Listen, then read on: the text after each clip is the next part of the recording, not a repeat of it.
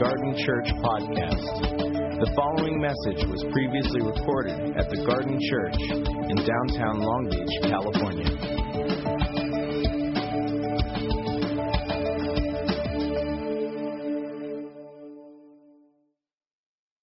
Okay, so I'm, I'm, man, I'm excited to teach today.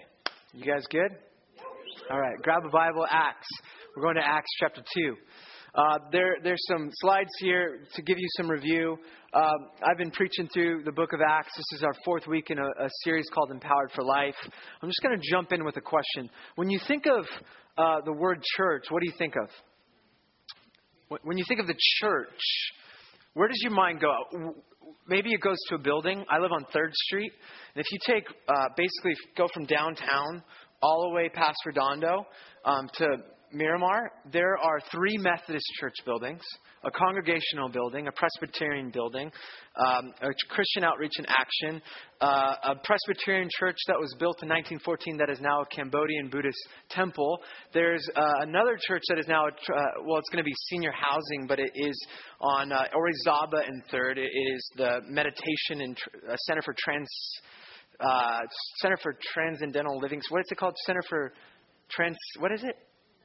I don't remember what it is anymore. Anyways, it's a meditation center of some sort uh, where they did yoga and all sorts of things. And then there's um, a, a temple for Israel, a Temple Israel, the Jewish community. When when you think of church, maybe think of buildings, and maybe um, you think of programs, or you think of, of of this gathering on Sunday where where people set up, you know, sound systems, and we have stage lights and Um, this display of food and goods over here, uh, and, and people rehearse and practice. And uh, maybe you think, uh, what, what do you think of? Yeah, okay, so some of us think of the body. I mean, but what about your experience? You know, I grew up in the church, so I, I think of, when I think of church, I think of the stale youth group I went to. You know, and, and um, I think of community groups or small groups or life groups. You think of all sorts of things. And I guess the The, the point I want to make is that you all have a perspective of the church that you carry in here. You all have a framework for what you think the church should be or shouldn't be. Some of you, when you, you started coming to the Garden, you're like, how on earth can a teenager preach on Sundays or whatever it was? At least that was the constant comment I got um, early on. I have aged over the last five years of church planning. Um, few wrinkles. Some of you think of of of, of a church in a way that it's about. Um, uh, you, you start. We all carry. We all carry a grid system, a grading scale of what what makes church good or bad. We're all we're all subject to this. I mean, we're all guilty of this. Was the worship set good? Was what, did the pastor use enough Bible? Did he say enough Greek words to make me feel like he studied well? Is he funny? Is he too old or too young? Whatever it is, we all carry these, these, this framework. Some of us have been hurt. Some of us have been in leadership, and and we've been devastated by decisions that have made. We've hurt others. Some of us have been misunderstood in ways that cause pain. I guess, as we think about the church, we have to recognize that we all have baggage when it comes to church. And I want to ask the question, what does it mean to be the church? What does it mean for us to be the church today? And just to frame it, here's a slide. Um, here's some thoughts on the church that I have. You know, the church is a group of people gathered around the confession that Jesus is Lord. So we can say the church exists in coffee shops when followers come together to, to confess Jesus as Lord and worship and participate in disciple making and community. We could say that uh, the Bible uses all sorts of language for the church. They call it a family. Um, it's a family. And that's not helpful because most of us don't have healthy families. In fact, all families at some level are unhealthy. It's considered more of an extended family. Think of like that barbecue that you have with all those aunts and uncles and cousins and friends and people that don't aren't, aren't really related to you. It's more like that in all the good ways. At least that's what the Bible says. And it says it's the new Israel. It's a household. Um, uh, it's a, the bride of Christ. It is. I wrote. I wrote. It's a com, uh, one of the words used is a community of called out ones. We're called out. Of what? Think about it. The next, uh, I wrote, I think the church is more of an authentic, redeemed human community that is a foreshadow of what is to come when heaven unites earth, uh, er, heaven unites with earth once and for all. We are a foreshadow, a foretaste of what's to come. That's what the church is designed to be. And, and simply, a, it, it's a, simp, a spirit-filled community of Jesus followers living on mission for the renewal of all things. I think that, that shapes my theology of what this thing church is about at the Garden. What are we trying to do here, or and why? You with me? So Acts um, gives us a snapshot of what the early church looked like in Acts chapter two, verse forty-two. Um, one of the things that's been puzzling to me is uh, for a guy who studied other religions, um, Christ- the Christian movement is the most significant movement in human history. Okay, one of the uh, authors, a sociologist who was an agnostic at the time, he wrote this book called The Rise of Christianity. He had a thesis, a, more of a question that, that um, he wrote a sociological perspective, an anthropological perspective on the church and what happened. He asked this, he said, how did a tiny and obscure messianic movement from the edge of the Roman Empire dislodge classical paganism and become the dominant faith of Western civilization? How did that happen? And how did it, how did the number of Christians grow from one thousand people in, in and around forty A D to approximately thirty-four million around three hundred fifty A D with persecution, with no formal training, with no buildings of the sort? How did how is there forty percent growth each decade? That's that's the fact. Those are the facts of Christianity. And to answer that question, I think we have to go and look at the early church and, and not try to become the early church, but pray that the characteristics that mark the early church would mark the Garden. Okay, so my hope today is to just show you what the scripture says and ask the question, what does it mean for you individually? And then what does it mean for us collectively? And I want to invite you to just release all the baggage that you have when it comes to church, because most of us carry with us pain, expectations, and preferences of what this is to be like. And I'm hoping that we can push that aside and become uh, a crop that will produce a hundredfold. Are you with me? Okay, so Acts two says this. We're going to look at Acts two and Acts four. They devoted themselves to, to the apostles' teaching and to fellowship, to the breaking of bread and to prayer. Everyone was filled with awe at the many wonders and signs performed by the apostles. All the believers were together and had everything in common. They sold property and possessions to give to anyone who had need. Every day they continued to meet together in the temple courts. They broke bread in their homes and ate together with, with glad and sincere hearts, praising God and enjoying the favor of all the people. And the Lord added to their number daily those who were being saved. Skip to Acts four and look at verse thirty-two. It says, all the believers were one in heart and mind. No one claimed that any of their possessions was their own, but they shared everything they had. With great power, the apostles continued to testify to the resurrection of the Lord Jesus Christ. And God's grace was so powerfully at work in them all that there was no needy person among them. For from time to time, those who owned land or houses sold them, brought the money from the sales, and put it at the apostles' feet, and it was distributed to anyone who had need. Acts two and four, and these particular uh, passages, are uh, Acts two, in fact, is perhaps one of the densest, most carefully worded passages in the entire book of Acts. Each word and each phrase could be turned over and over again without exhausting the meaning or um watering down the application for us. And I want to look at these characteristics of what the church looked like when the Spirit empowered community. You see, everything that marks the early church is the result of the Spirit. Everything that marked what we just read was the result of people being filled with the Holy Spirit. We can't just take this list and apply it upon us and say, if we just do these things, then we're going to we're going to look like that. I don't think that's what happened. I think it was the result of what happens when people are honestly filled with the Spirit and live in authentic community. Uh, uh, Luke writes this particular passage, Acts two, as a snapshot or portrait of what the church looked like. So um, it's as if he's pausing, because remember what happened right before this.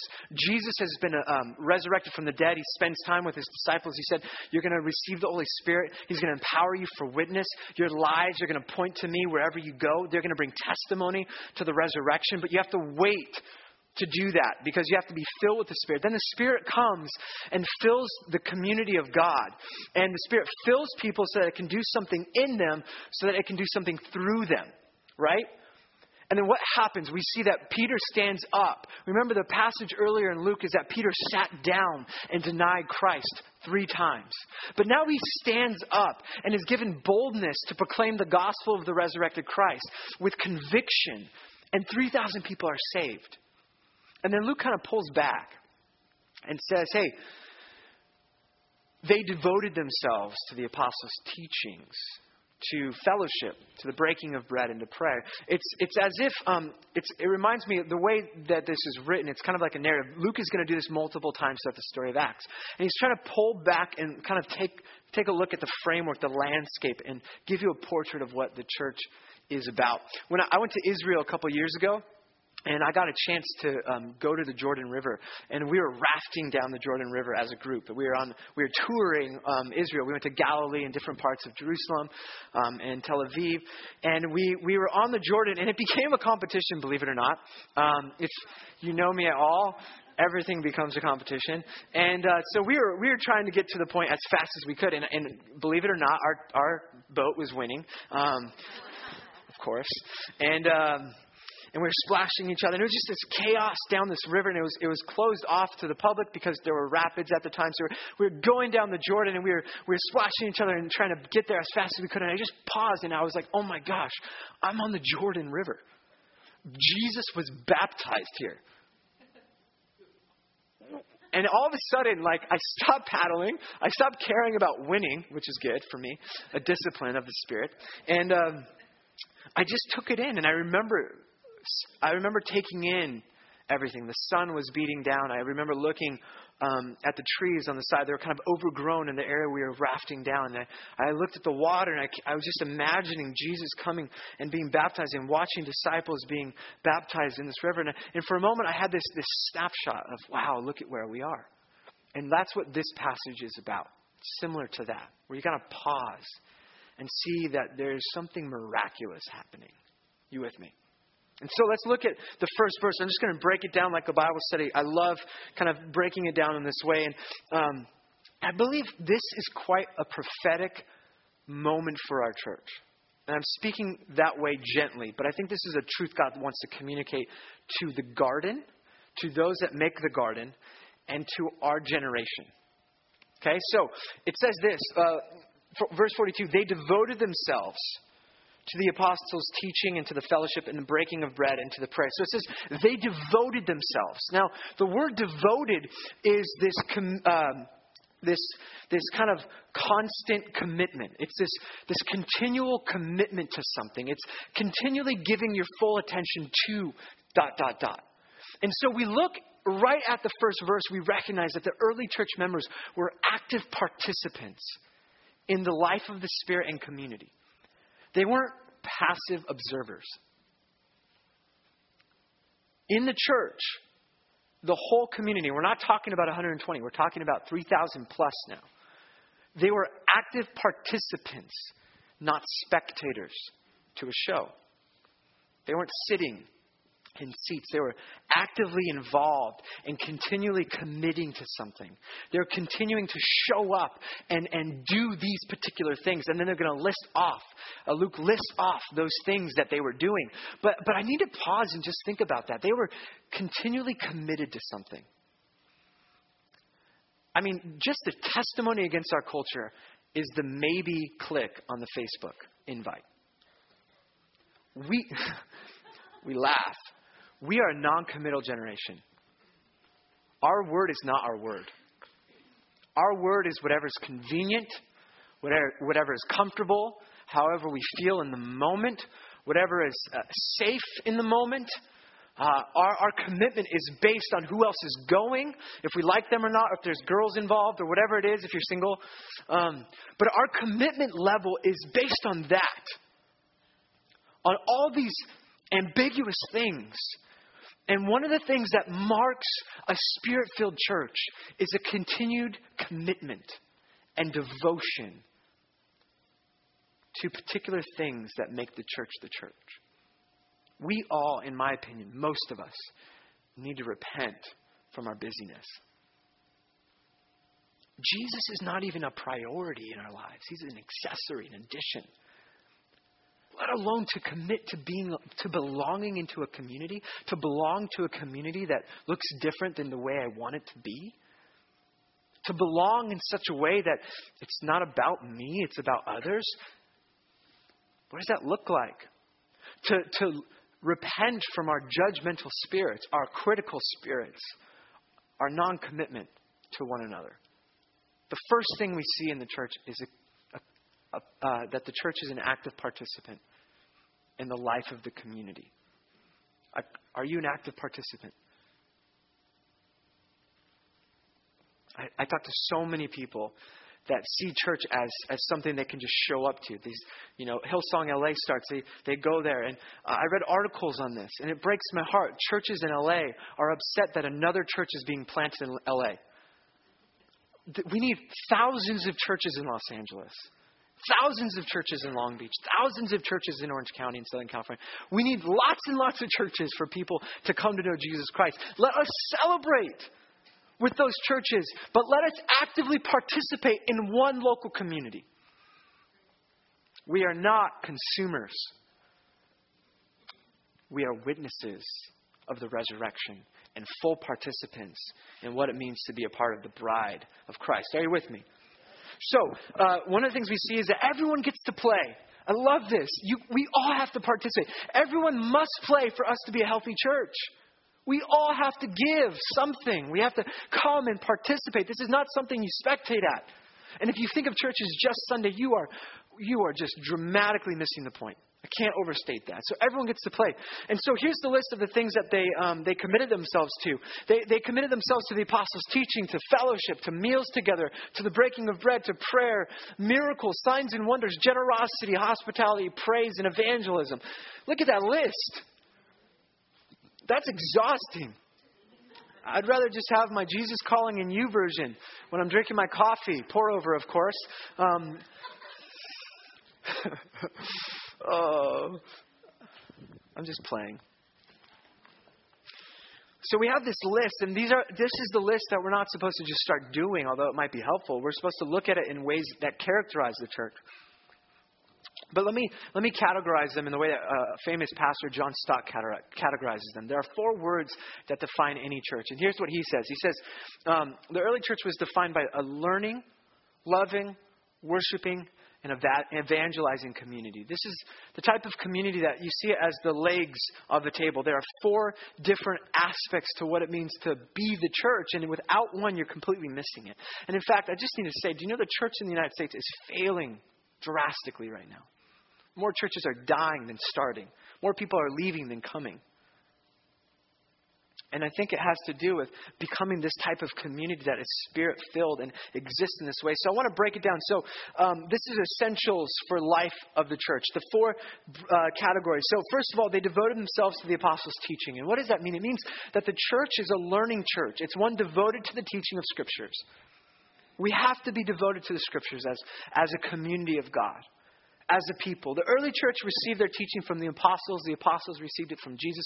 We receive our teaching through the scriptures and teachers like myself and Bill and our community group leaders. We all, at some level, need to devote ourselves to becoming learners of Christ, shaping our lives around Jesus.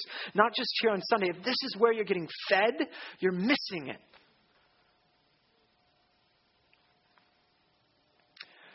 Where no attention is given to the teaching of scriptures, we quickly revert to a worldview or mindset that's surrounded by our culture. And we end up with minds shaped by whichever social pressure is the most persuasive. And I'm afraid that this is what uh, is going to affect the next generation more than anything else.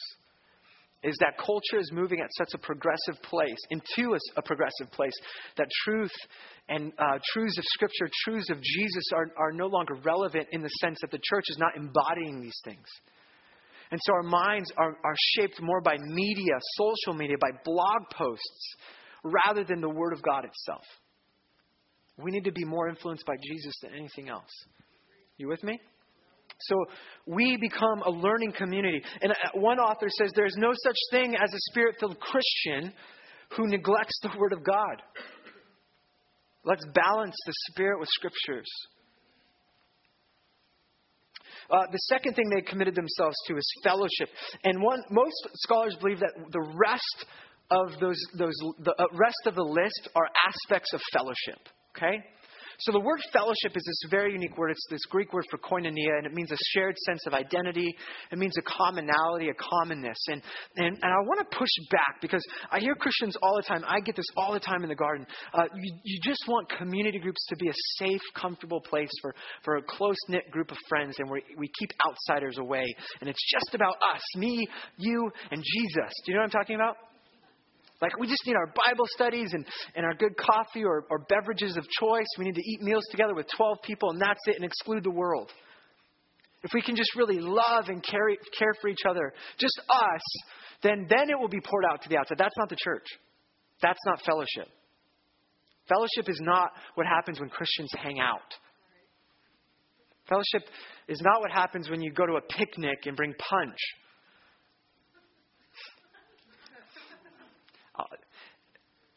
Fellowship is when a community is filled with the Spirit and lived together on mission. Without mission, there is no fellowship. Without the task of the kingdom, of establishing God's reign here on earth with Him, we become navel gazers. We just look inward. We just keep it about us, and the church dies because of it. Fellowship is about being together on mission. Have you ever been on a mission trip? Have you ever gone overseas with a small group of people that were all strangers and come back and you're like, something happened on that trip and it changed us? There's this type of intimacy that, that we just want to continue here. Have you ever had that? Have you ever been on a sports team that won the championship or lost the championship, but the process of fighting for that together and the camaraderie, camaraderie, most of the times I was winning. Just no, I'm just kidding. I lost a lot. That's why there's a drive. Just kidding. For all of you new people, I don't always talk like this. Okay, I kind of do. Um, just get used to it. But that's the point. You develop this type of intimacy. This intimacy that's shaped around doing this thing together. It's not about let's just experience each other together. That's part of it. It's about doing this, this mission. This thing that Jesus invites us to do together. Fellowship is, is that. It's a shared commonality around mission. And it, it, it's this beautiful thing. And when we exclude outsiders, we miss the point. Jesus doesn't call, he doesn't call us to hang out with each other. He doesn't say, hey, start communities. He says, make disciples of all the nations. Teach them the ways of Jesus and baptize them in the name of the Father, Son, and Holy Spirit. That is an outward-going message. You with me? And so fellowship is a spirit-filled community on mission. Fellowship, uh, they experience fellowship in the breaking of bread. And I love that Luke records this because it's about meals together. There's something beautiful about us gathering together to eat meals. Something prophetic and beautiful and, and life-giving. But also breaking of bread is about the Eucharist. It's about communion, these elements, the bread and the juice, representing the life, the ministry, the death of Jesus on the cross and His resurrection. They gather together in unity around the elements because that's what separates them from everything else. That's what unites the world under that confession, under that practice. It's not a bunch of doctrine statements that they're writing. They're not, they're not organizing their, their lives around institutional statements. They're organizing their, their lives around the confession that Jesus is Lord. They're recognizing the bread and the juice and the symbol of that and coming together saying, this is most essential to us. They experience fellowship through that. You with me?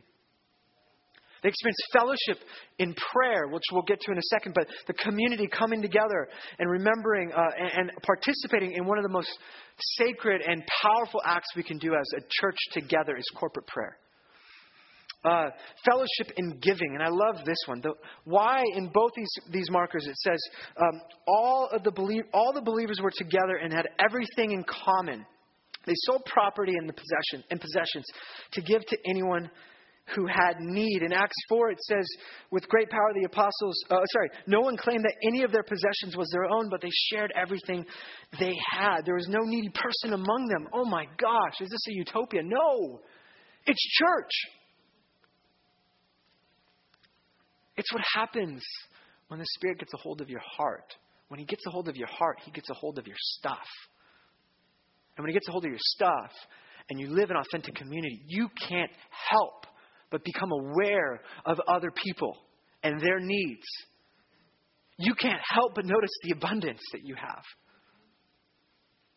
So generosity is a marker of the church. We experience fellowship in giving it. Fellowship cost us something. It cost the early church something. The word uh, for generosity in the Greek is similar to the word for fellowship in the Greek. Do you see it?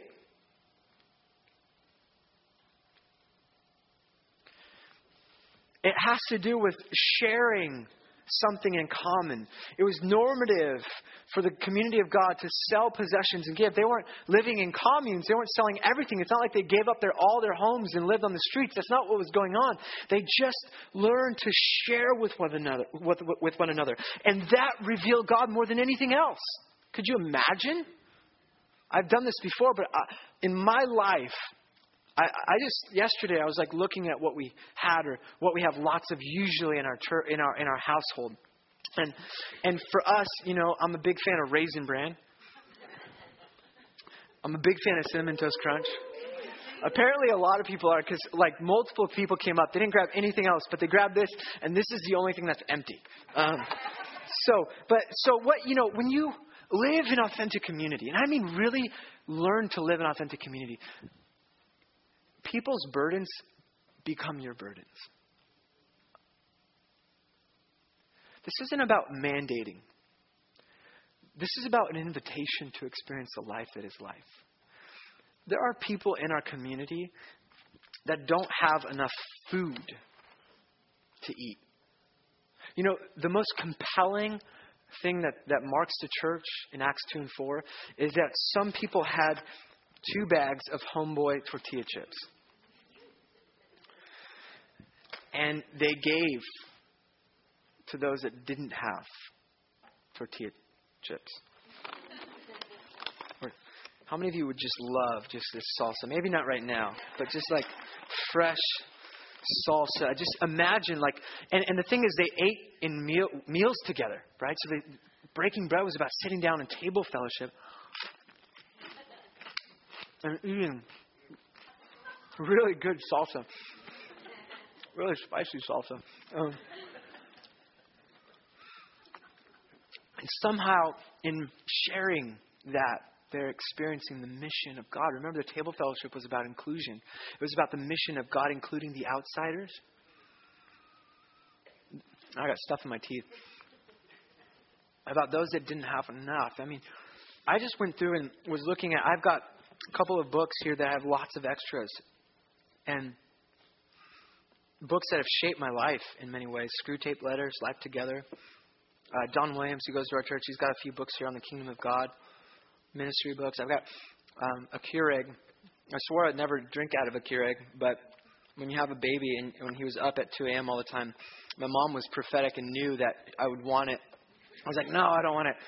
But I have some extra coffee for Keurigs. And I realized, you know, The, the the powerful thing about living in community is not just to look at like, you know, your your fridge and grocery list, but to look at every part of your capital. You have relational capital, people that you have access to that other people don't. You have uh, financial capital. Some of us have lots of money. Some I mean, what I mean by lots is you can pay your bills. You have a fridge. You have a car, maybe two. Most people in the world don't. Um, Financial capital. We have relational capital. I said that. We have um, uh, uh, physical capital, our time, our, our abilities. Some of us can walk without hurting. We can lift stuff for other people. We can give our time. We have extra time because we have jobs that give us flexibility. We can give more time than other people. Um, we have spiritual capital. All of us have spiritual capital that we can give. And uh, intellectual capital. We all know things. And we can help other people with things. And so I realized that my life is about sharing Raisin Bran. And that when you live in authentic community, life becomes, um, you become a FedEx delivery guy or gal. And everything you own, everything you have is about learning how to live in such a way that blesses, it blesses the most amount of people. A FedEx delivery guy is not judged on how well he holds the box. He's not judged on how many boxes he can hold. In fact, he'll lose his job if he tries to just keep it all for himself, because he recognizes his job is to take what was given to him and deliver it to the person that needs it. All of your life in community becomes like FedEx or Amazon or whatever you want to call it, where all of a sudden everything you have is put on on um, the table for God to recognize first that all of life is a gift, and all of it is to be used in such a way that you can bless others with, especially in community. You with me? Raisin Bran. I've got two. Someone can have one, but save save one for the next week or for the next service. Um, what do you have in your life that's abundant that you can share? What are the capitals you possess? I have an extra computer in my house. Some people don't have a laptop. I've got two. What do you have? That becomes about sharing. And when you live this particular way, it reveals God to the world. And what, this type of bearing with one another, is there's a word for it. And it's called agape. It's unconditional love. It's a love that says, when you're hurting, I have to have less of whatever it is I have so that you can have enough. Or that your pain, I, I can't just send you a text message and say, I hope you get better. I'll pray for you. I need to show up and grieve with you. That's what it means to be a generous church. Are you with me?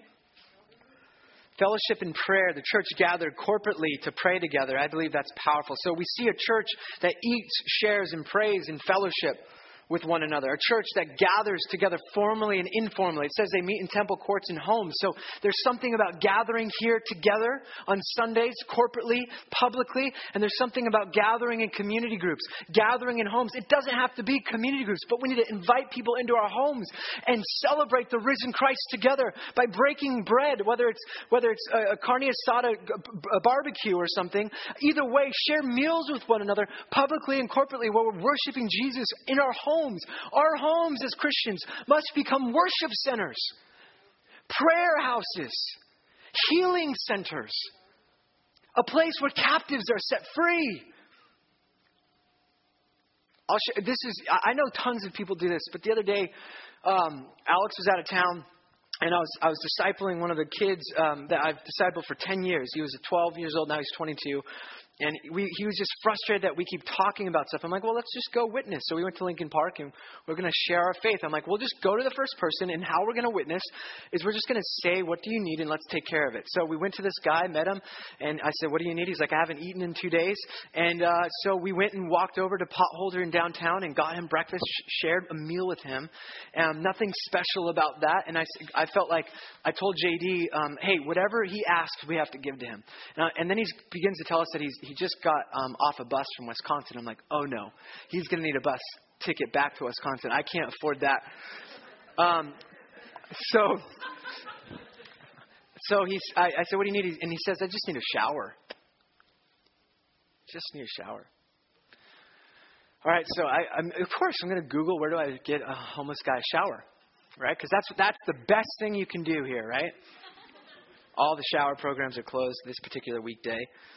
But I did know my wife was out of town. So, yeah, sometimes you take them to your house and risk whatever it is. I mean, I'm not saying that's prescriptive, but sometimes sometimes we've got to go a little further just to, to witness. Do you know what I'm talking about? So that's where your house becomes a center for mission. Your house becomes, I actually have a shower. Why don't you just come over? And most of us think that's crazy. You know what's crazy? Become a, becoming a safe family parent. That's crazy. Letting kids into your home for a weekend or weeks at a time. Those are the real heroes. You would never know. We have like nine families. The Musters continue to take kids in constantly. They're like this, this like um, this safe family machine. It's like constantly taking. I think they have a one bedroom place. Liz is is not married, lives in a one bedroom place, and she does safe families. How awesome is that? Her house becomes a center for mission. Her life becomes a center for mission. So it says that they worship publicly. They prayed with unaffected joy. I'm just going to skip on. And the Lord added to their number daily of those being saved. The church exists for the outsider. The garden exists for those that aren't here. Do you know that? We exist for the non-members. This is a family meeting. Sundays are a family event where we bring people that don't belong and we try to get them to belong. We try to get them to know Jesus. And the internal life of church reinforces and authenticates our evangelistic efforts. When I say evangelism, you guys all get scared. I get scared. Share your faith. Talk to people about Jesus. It's too too difficult. But that's what we're here to do, is bring that stuff to the ends of the earth. Are you with me? Where are you in this? Do you see these characteristics in your life? Because it's, it's not about how do we program this. It's about how do we allow the Spirit to do these things within us. Us being me, Darren, Alex, my wife. How do we allow it to come from our family first? I mean, I, I look at the, the portrait of the church, and it, it's it's romantic for me. As a church planner, I just idealize it. I long, I long for us to be marked that way. People would see us in all these things that are going on, and we just pull back and say, oh, my gosh, there has to be a God. Look at the way these guys live. It's miraculous. How come the church doesn't look like that today? Why doesn't the church look like this today? I think because it's hard. It's hard to live where we share burdens. I think of people that are having kids right now. And um, for those of us that have been there, you know it's so natural for, for us to do when, when other couples have kids? It's, we start a, a meal list for them, so that they get free meals because they don't have to worry about that. That's just a small thing. Or when somebody uh, loses a family member, we show up and sit, send flowers, walk with them. People are going through transition. We pay for their bills. Uh, it becomes very easy, but it's so hard because it costs us everything. It costs us everything. It costs you everything to have this type of church. Do you know that? To be this church? Many times we think that loving God is the real miracle. That, oh my gosh, I believe in God. That's the real miracle. It's, no, it's not. That's the easiest thing you can do. He's perfect. He's good. He's love. He's, he's all these amazing things. He's awesome.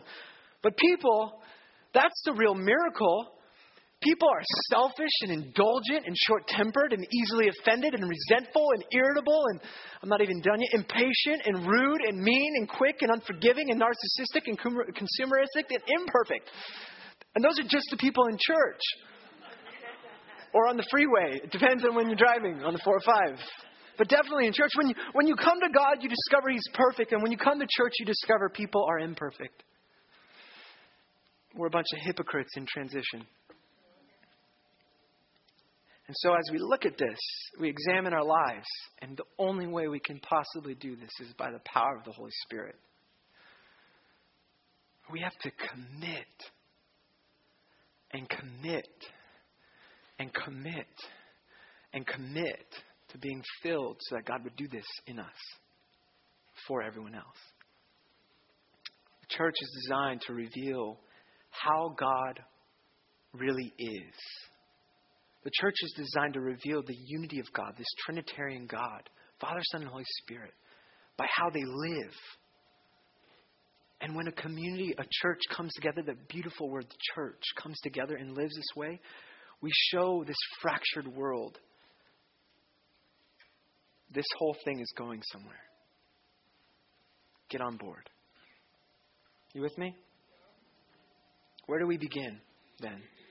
Where do we begin to have this type of community? I want to challenge you. Where do you begin? You as an individual, you as your family, begin. Here's what I, I have a list here for you. Uh, I, as I was reflecting on my heart, I just thought this is what I where I need to begin. First, we give up. You give up your preferences and recognize the church is not about you. The church is not primarily about meeting your needs, about fulfilling your dreams, about giving you your ministry or giving you a platform. The church is not about you. So whatever preferences, whatever expectations, whatever hopes and dreams you have, um, Philippians chapter two says, uh, consider others more valuable than yourselves. Have the mindset of Christ. Although he was considered equal with God, did not consider equality with him as something to take to use for his own advantage. When we come to the church, we lay ourselves at the feet of one another. We lay down our need to be right, our need to be justified, our need to be uh, understood properly. We lay down our rights and say, it's about what, what can I do for you? How can I serve you? How can I use all of this stuff that God's given me for the sake of blessing you? So that the world will see there's a God, because I want to love you the way God loved me, because of the direct connection between how God, I love God and how I love the person I hate the most. We lay it down. It's not about you. Your life, all of your stuff, it's not about you. It's not for you. It's about how you get that to other people as fast as you can. If you're, if you're, if you're kind, to be kind to others. If you're generous, to give generously. If you have leadership gifts, it's to use those leadership gifts diligently. That's the church, guys. Whew, I'm passionate. Second, give up your consumerism. We are, the church is dying because it competes with entertainment industry and consumerism. We try to make it about you. We try to make the best kids ministry possible so people will sign up and get involved. You know what? People aren't signing up and getting involved at our church. The same people, the same family, the DeSotos are carrying the youth and kids ministry. That's embarrassing to me. And I, I'm sorry. I'm just going to say it. That's not the garden. The garden is a church that when there's a need, it shows up. That's the that's the garden. This is a family conversation. And I'm sorry for the, this is obviously heavy for those of you that are new to this. This is what it means to belong to a family. Have you ever been a part of a family that didn't have conflict? If you have, talk to me afterwards, because you need to write a book. You can make a lot of money. The no conflict family. Let me write that down real quick. Just kidding. Third, we give up our pettiness and learn the language of grace, which is always expressed in the forgiveness of others. I I see this time and time again, that things hurt us and we carry it on, and we have to learn to forgive. And you know what happens when you're the one that wrongs someone? You have to say, I'm sorry. And the, there is so much conflict. I just have to say, if you belong to the garden long enough, there, you're going to hurt someone and you're going to be hurt. I might even hurt you as the lead pastor. I'm not perfect, and I made I have made lots of mistakes. I have done a ton of apologizing because I'm I'm human. But if you if you commit to a church, you don't walk away. You press in. That's what it means to be the community of God. Jesus doesn't run from his enemies. He goes straight for it. And so we learn to give up the pettiness. It's how things have to be, the emails that were misunderstood, whatever it is. You jump in. If the community group is, you know, has to cancel last minute or whatever, you just give it up. And you show up and you show up and you commit. You with me? And last, you uh, have to be filled with the Holy Spirit. So those are the things that I wanted to teach. But let me just end. We're going to worship now. I'm going to invite the worship team to come up right now. Um, so if you're part of the team, would you just come up? I want to end with this kind of, where do we, how do you, how can I belong to the garden? As I've been praying, I'm going to sit. As I've been praying through our church in this season, do you know that we've grown by like, numerically by thirty percent over this last year, something like that. Over one hundred and something people. Um, so we started with twelve-ish. You know, each year we've grown. It was like one hundred thirty, then it was two hundred sixty, and then it was three hundred, and now its average attendance is four fifty or something like that, and lots of kids. And that's a lot of growth. That's a lot of change. The average church is seventy people in the United States. The average church in America is seventy people. Um, so we, we clearly have a, a growing church, and that's great. But you know what? I'm not going to judge the success of the garden by how many people come on Sunday. I can't do that anymore. I can't get my identity from that, and we can't do that anymore. We have to make it about the markers of these things. And so here's what I want to challenge you to do. I want you to belong to the garden. And here's what I think it means to belong here. We don't have membership. Number one, you continually commit to learning how to follow Jesus with your life and become a full participant here. Okay? Whatever that means. You commit and you become a full participant. You worship with us and pray with us. Number two. Number three is you live in authentic community through participating in a community group, sharing your lives with one another, and serving on Sunday. Um, you guys, we have we have these things right here. I know you can't see them. It's too dark. Um, I want you to pull these out. These are these are for those that uh, are really just observe, passive observers and want to become full participants. I'll talk about this in a second. So li- join a community group. Um, fourth, you live on mission through serving others, evangelism, and opening your homes and lives to others in order to spread the kingdom of, of God on earth as it is in heaven. And fifth, you commit to giving regularly and generously.